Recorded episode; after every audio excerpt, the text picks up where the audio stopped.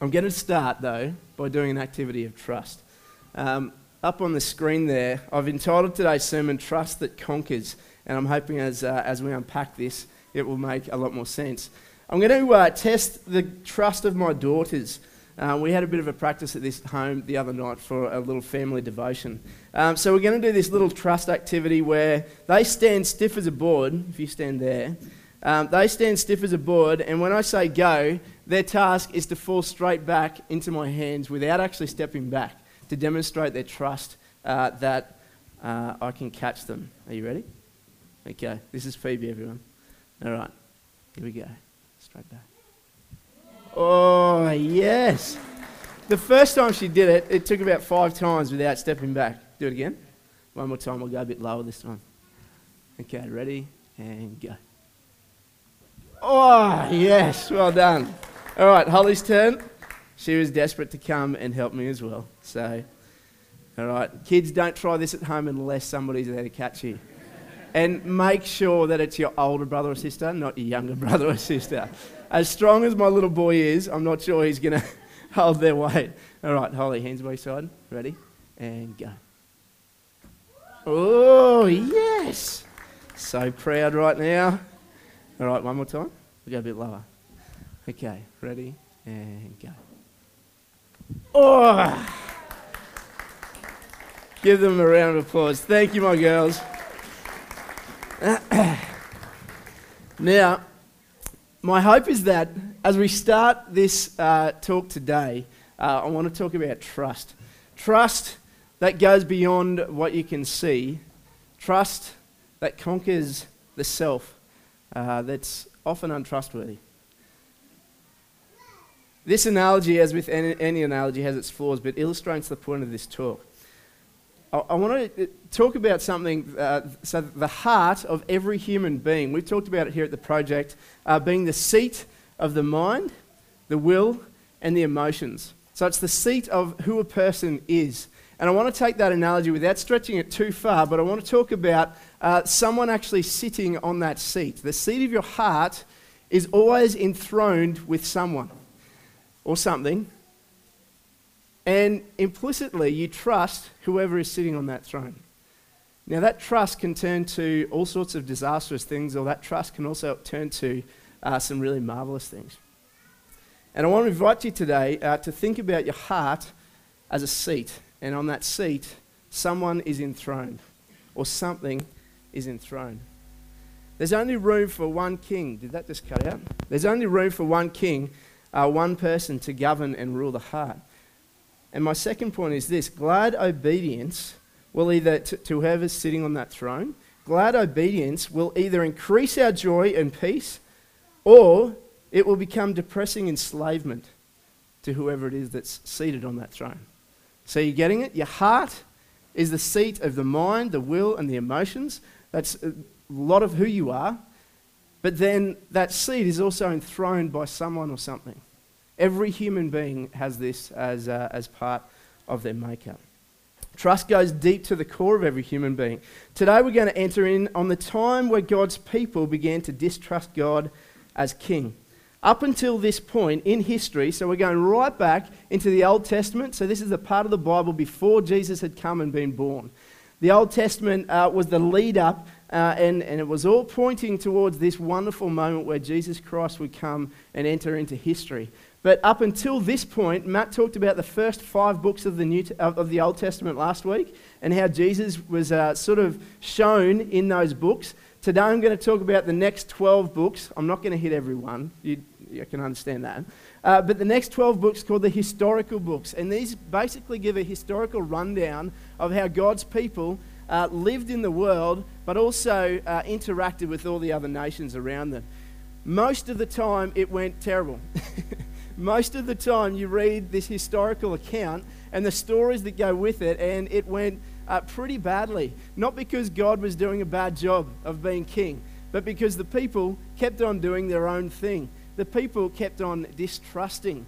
And I want to suggest today that we're actually like those people human beings haven't changed all that much. The core things that go on within inside a human uh, haven't changed that much. There's a lot of stuff in culture and, and technology and all that stuff's grown, and that's wonderful, but the, the actual core of a person hasn't changed that much.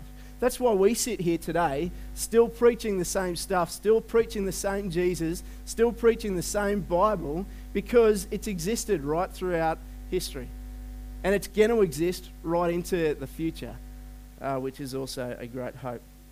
We're going to do a Bible challenge today. So, all the kids who've got a Bible, hold up your Bible in your hand, and adults, it can be anyone. But I'm going to give the kids a benefit of the doubt. Uh, all you phone people, I tell you what, I don't know. I don't know if I can include you in the competition, but let's see. Maybe these guys will be quicker. So, parents, if you want to, if you want to help your children, this would be great. Are all the Bibles gone at the back? Anyone who's able to get into a Bible? Okay. Here's how the Bible challenge works. Caleb knows, knows this well. Uh, the Bible challenge works like this. I will say the scripture, and then your job is to find that scripture as quickly as you can. And once you've found it, stick your Bible on your head, so that I know you're ready and so I know you've done it. And then I'm going to ask uh, the winner to either read it or if they can't read it, find someone around them who can read it. Okay, you ready? Bible challenge. 1 Samuel chapter 8, verse 1. Go.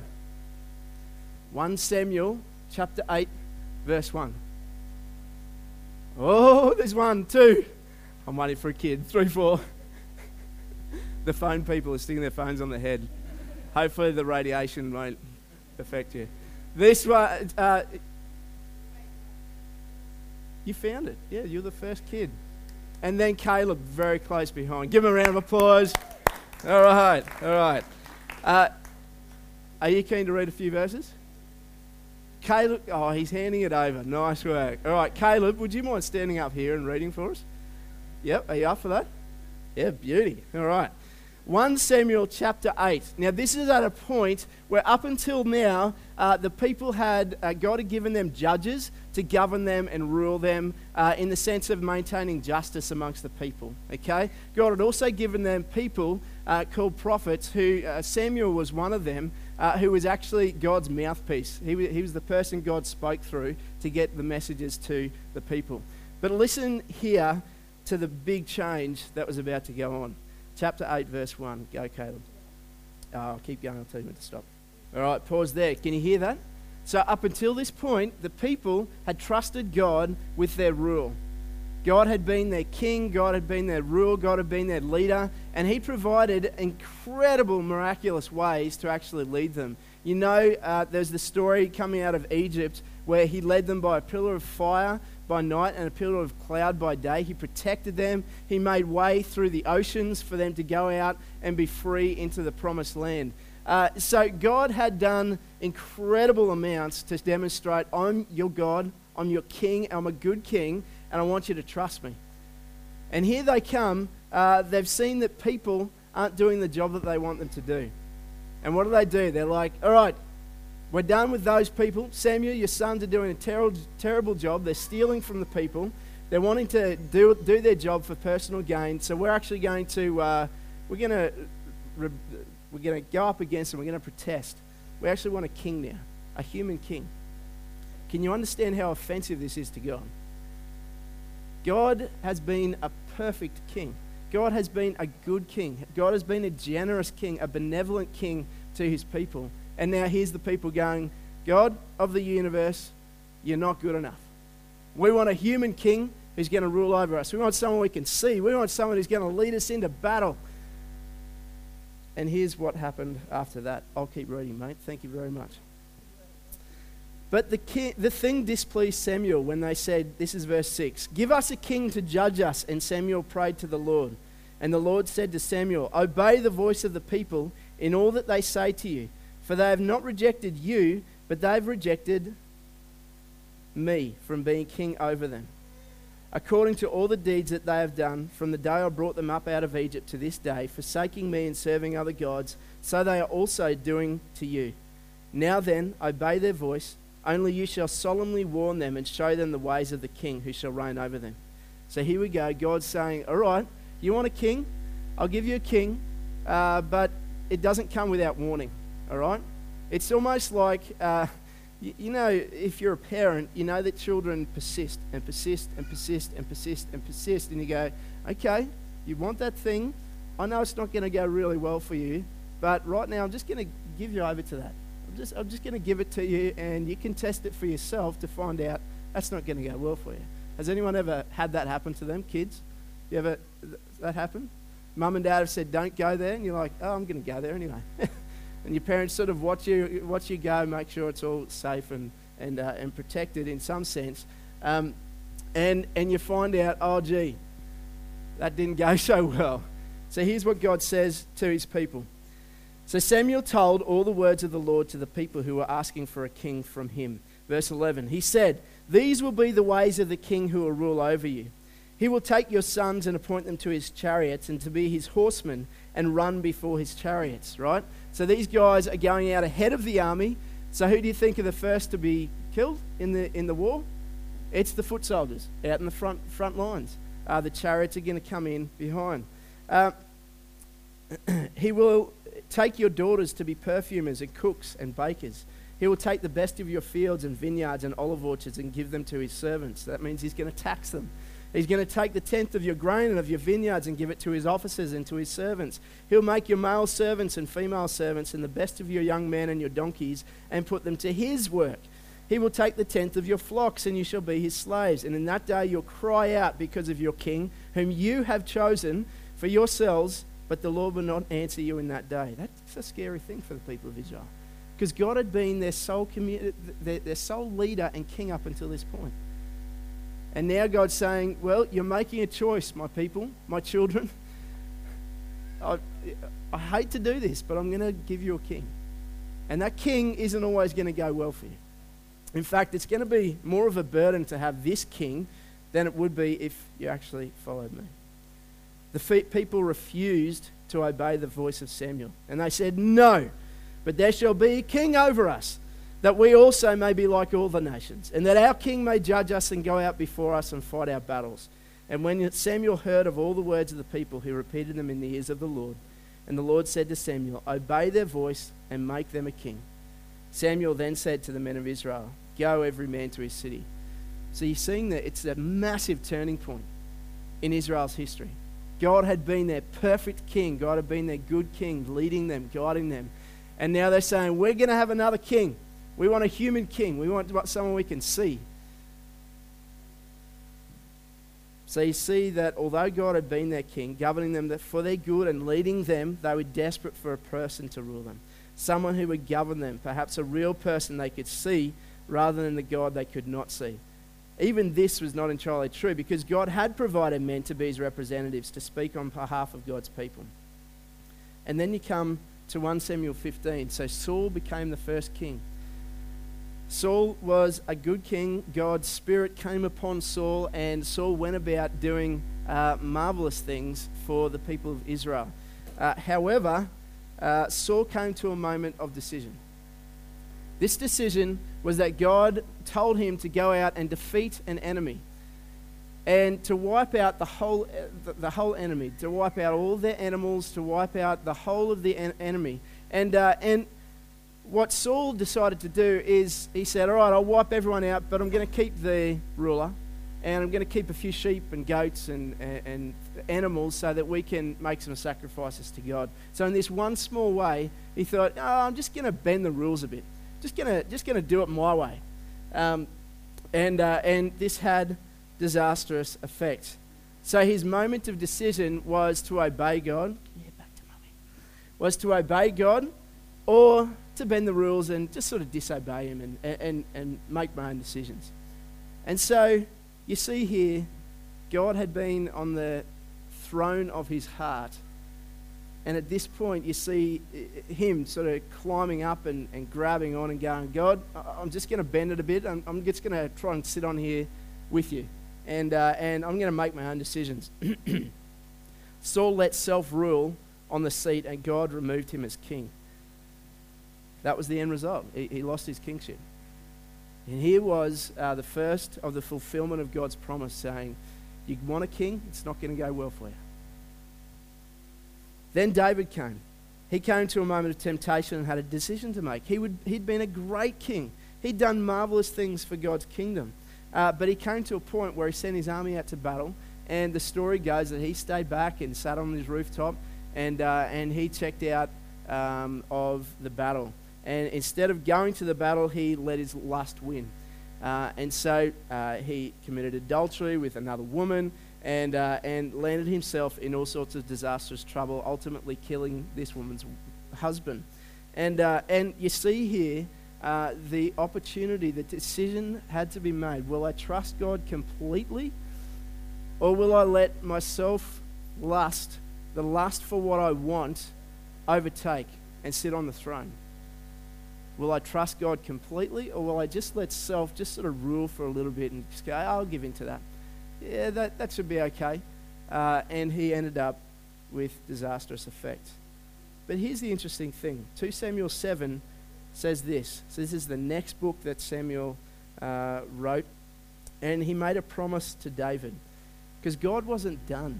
He knew that humans were imperfect. He knew that the people who were going to rule weren't going to be perfect. And so he wasn't done, and he made this promise to David. He said this I will raise up your offspring after you, who shall come from your body, and I will establish his kingdom. He shall build a house for my name, and I will establish the throne of his kingdom forever. I will be to him a father. Notice that word forever there. There'll be a kingdom that will last forever, that will come from David's family. I will be to him a father, and he shall be to me a son. When he commits iniquity, I will discipline him with the rod of men, the stripes of the sons of men, but my steadfast love will not depart from him, as I took it from Saul, whom I put away from before you. And your house and your kingdom shall be made sure forever before me. You hear God's making a promise to establish a kingdom and a, and a rule that was going to last forever. Your throne shall be established forever. Now, we all know that David didn't last forever, right? But we know that God is a faithful God to his promises. So it was for the next hundred year, few hundred years that there would be kings over Israel, the majority of whom regarded their own plans, their own reputation, their own decision making as of prime importance. And this had disastrous effects for God's people. It ruined God's people time and time and time again. It lay unnecessary burdens upon God's people unnecessary stresses on God's people. Why? Because the king refused to obey God's plans. The king refused to bow the knee and bend the knee to the God of the universe, who'd been their true father for their entire history. There was a few glimmers of hope. If you go through, you might be able to find a chart and go home and do some research. You find a chart and see there were some good kings that came through that. And I think this was actually a, a, a part of God saying there's still hope, people. There's still hope because when you submit, when you obey, lovingly, gladly obey, you know what? There's going to be good things that overflow uh, for you, but also for this king. All kings who refused God's ways crushed and ruined the nation. They were filled with burdensome worries, and they ended up being enslaved to other nations. They were spread out amongst warring nations as refugees. But here's the thing those who trusted in this good God had hope hope of someone who would come and establish the kingdom forever. Because as we'll see, when God promises, he ensures his promise remain. So here's the two things that were important for uh, the people ruling over God's people, the kings.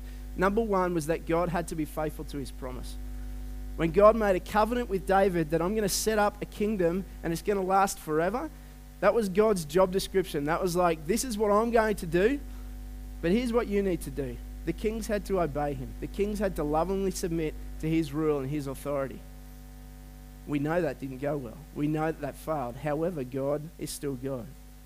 He made this promise to a man called Isaiah who shared it with God's people. And he said this this is one of those things that, uh, so six or seven hundred years before Jesus even came on the earth, uh, Isaiah made this promise, and you've probably heard it a lot of times before. It says this For unto us a child is born, to us a son is given, and the government will be upon his shoulder. And his name will be called Wonderful, Counselor, Mighty God, Everlasting Father, Prince of Peace. Of the increase of his government and of peace there will be no end upon the throne of David and over his kingdom to establish it and to uphold it with justice and with righteousness from this time forth and forevermore. You hear the, pr- the promise in here? There's going to be a baby who's going to be born, and that baby is going to take the throne. That baby is going to take the throne of a kingdom that's going to last forever. The kingdom that doesn't ebb and flow with local governments, the kingdom that doesn't ebb and flow with worldwide governments, the kingdom that will last through all those governments and will last forever. And the king was going to be this little baby who we're about to celebrate this Christmas. Fast forward to where Jesus comes. So, six or seven hundred years, we're, we're sort of skipping over six or seven hundred years. Can you do that with me? That's what you tend to do in the Bible anyway. Six or seven hundred years later, here's what an angel came and spoke to Mary. Mary was a, uh, a single lady. She was betrothed to Joseph, but they weren't married yet. And the angel Gabriel came. You hear the miraculous work going on here. The angel Gabriel came and said this Behold, you will conceive in your womb and bear a son, and you shall call his name Jesus. He will be great and will be called the Son of the Most High. And the Lord God will give to him, listen, the throne of his father David. So, six or seven hundred years later, here's the promise being fulfilled. Remember that throne that I promised David? Remember that kingdom that was going to last forever? Well, it's now going to be fulfilled with this baby, with Jesus, the Christ. And he will reign over the house of Jacob forever, and of his kingdom there will be no end. And then angels, this is the second example, the angels declaring the birth of this humble king to the shepherds. So here's a bunch of shepherds sitting out in a field, and the story goes that a bunch of angels came and started shouting the glory of God. And they said, Glory to God in the highest, and on earth, peace among those with whom he is pleased.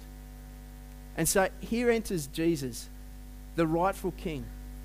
Not the king who was going to be like any of the other kings. He was going to be the king to trump all kings. And he was going to be the king that would last forever. For this king, he will reign forever. His kingdom will last forever, and the peace that he brings will continue to grow and grow and grow. For other kings, death was the end of them. Their rule was limited by death. However, Jesus was not limited by death. Jesus did die, but he conquered death and got back up again. And that's a demonstration, that's a hope that we actually have that his kingdom is going to last forever. This kingdom that we hear about in the Bible is going to last forever. In fact, there's evidence right here, right now, that his kingdom is lasting forever. His church is continually being grown throughout all the world. The reason you're sitting here today is either because you're interested in God's kingdom, you're a part of God's kingdom, or you want to know more about God's kingdom. Uh, that, that's why you're sitting here today. And so you've got evidence right here that God's kingdom is at work. But it's not a kingdom where there's a king uh, and, and, a castle and, uh, and we can go and worship this king on the castle. No, no, no. Uh, the king, uh, sorry, the kingdom is being worked out in the invisible. You remember the analogy that I talked at the start. The heart of every human being is the seat of the mind, will, and emotions, and there's always someone ruling on this heart, in this heart. What will his government look like? Well, one clear defining characteristic is peace. Peace not as a state of mind or a place of escape. It's not where you do your yoga and you sort of empty yourself of all other things. No, this is the peace of knowing the man called the Prince of Peace. It's the peace that passes all understanding. Second thing, he'll reign with perfect justice and act with righteousness for all his people. The question is, where will his rule be found?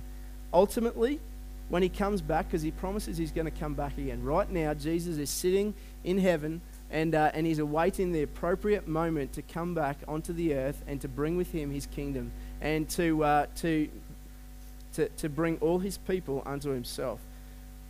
But right now, here and now, right now, it's in the, in the invisible realm of the hearts of all people. So, this season that we call Christmas Every human here has a heart, whether they're a child, whether they're a youth, or whether they're an adult. Every human has a heart. And on that heart, it's more than a blood pumping machine.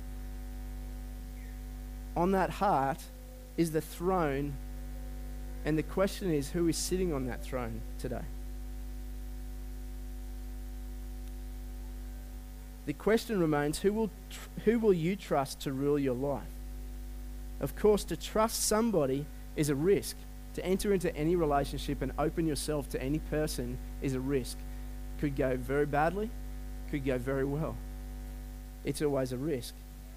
The great writer C.S. Lewis, though, wrote these words. He said this God cannot give us happiness and peace apart from Himself because it's not there. There's no such thing. There's no such thing as happiness and peace apart from God. And the little snippets of happiness and peace that you may find are nothing in comparison to the happiness and peace that's actually found when Christ sits on the throne of your heart and rules. Wrapping up. I'd love for the, uh, for the band to come up. It's in trusting Christ to rule and govern your life that hope and peace is found. The problem is, is that the sin of our hearts, we want control. We love control, don't we? There's something uh, in us that's very much like God's people back in the Old Testament, seven, eight hundred years before Jesus came. The truth is, they wanted control. They wanted somebody who they could see. They wanted a king who uh, would listen to them. And they refused to submit to God's perfect ways what we often find is that human ruling, the, sorry, the human ruling is ourselves. And what usually follows is despair, hopelessness, fear, anxiety about circumstances, envious competing with other people, and the list could go on, right? When you know that you're ruling on your own heart and you're sitting on the throne, uh, you know that other people often get messed up because you're enviously trying to keep control of your life. Other people get messed up. Other people often get crushed by words or by deeds because what are you doing? You've got to stay in control. The human sitting on the throne of his heart has to stay in control. He has to try and grab and make sure everything's under his control when ultimately that's not what you were made for. No human was made for that.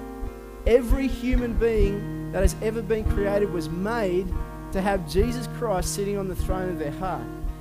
Maybe this image will help you.